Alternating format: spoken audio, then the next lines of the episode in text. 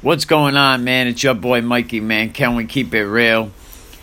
And New England Patriot Rundown. How you doing, everybody? I hope you're having a great day. I hope you get over all your NFL, you know, any bad teams, good teams, man. But I was reading an article the other day, and, and the article came up on the basketball player Wilt Chamberlain. So I started, you know, reading the article on it and, you know, reading a little up on it because Wilt played a little bit before my time.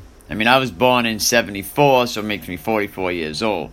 But, um, Wilt Chamberlain, man, even though I'm a little younger than most Wilt Chamberlain fans, man, I still remember always hearing about him, hearing about how dominant Wilt Chamberlain was, man. And it seems like he was like the Babe Ruth of basketball, maybe. I mean, there's so many superstars like Michael Jordan, Magic Johnson, Shaquille O'Neal, Charles Barkley, Stockton. I mean, I could go on and on. The mailman. I mean, even Shaquille O'Neal once declared himself the most dominant basketball player ever. But I don't know if anybody has ever been as big as Wilt Chamberlain, man, or more dominant. If you consider some of the numbers that Wilt Chamberlain put up, it was incredible. And this is not even including things that he did in his own life. I mean, 50 points per game scoring average in the 61 62 season. I mean, he had the most consecutive seasons leading into a score, like seven of them. That was 59 to 66. He had the most rebounds in the game. He led the league in assists, the only center really to ever do so at that time. I mean, he had an average game is higher than any single season that Michael Jordan ever even put up.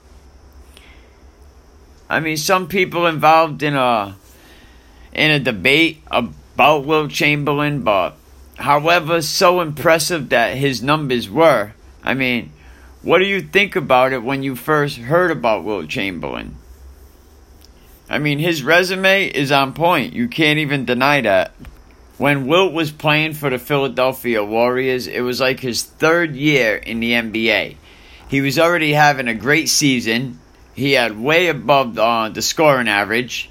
He already scored 40 or more points in a mind blowing 18 consecutive games earlier in the season. I mean, he was on point. He was doing it. I mean, Wilt Chamberlain was hot, man. He was a great player. Some games, there was no surprise he put up 23, 30 points by the end of the first quarter alone. I mean, the Warriors always raced out to a real big lead. Or that he added 18 in the second quarter of a game, giving him 41 points at halftime. Wilt was on pace to break the league record of 78 points in a game, which was his own record that he himself set earlier in a triple overtime game. But the most significant, notorious free throw shooter there was, he had a career mark of 51%.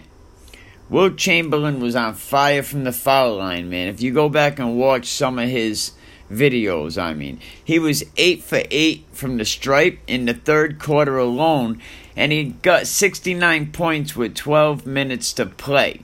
That game was pretty much against the Knicks. He was on pace for 99 points at this point.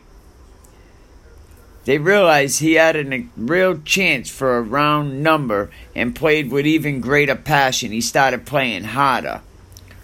They'd shoot and Wilt would take off down the court and like and then he who was fouled while trying to slow down the Philadelphia Star, man. It was like covering a receiver in the NFL, some people would say. Nobody worked harder than Wilt Chamberlain. In that game, with help from his teammates, Rodgers had 20 assists. Coach Frank McGuire, who told players to foul the Knicks when there's only a few minutes left so we could stop the clock.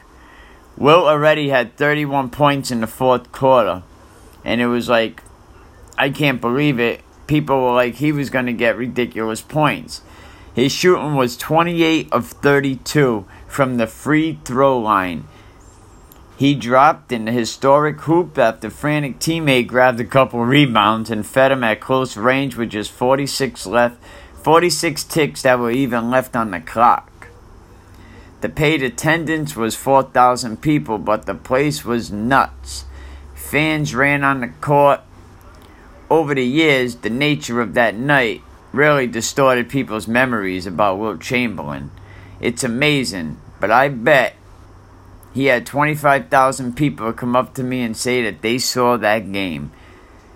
Chamberlain, three decades later, what was more amazing is most of them say they saw it at Madison Square Garden. Can you imagine how good their eyes were?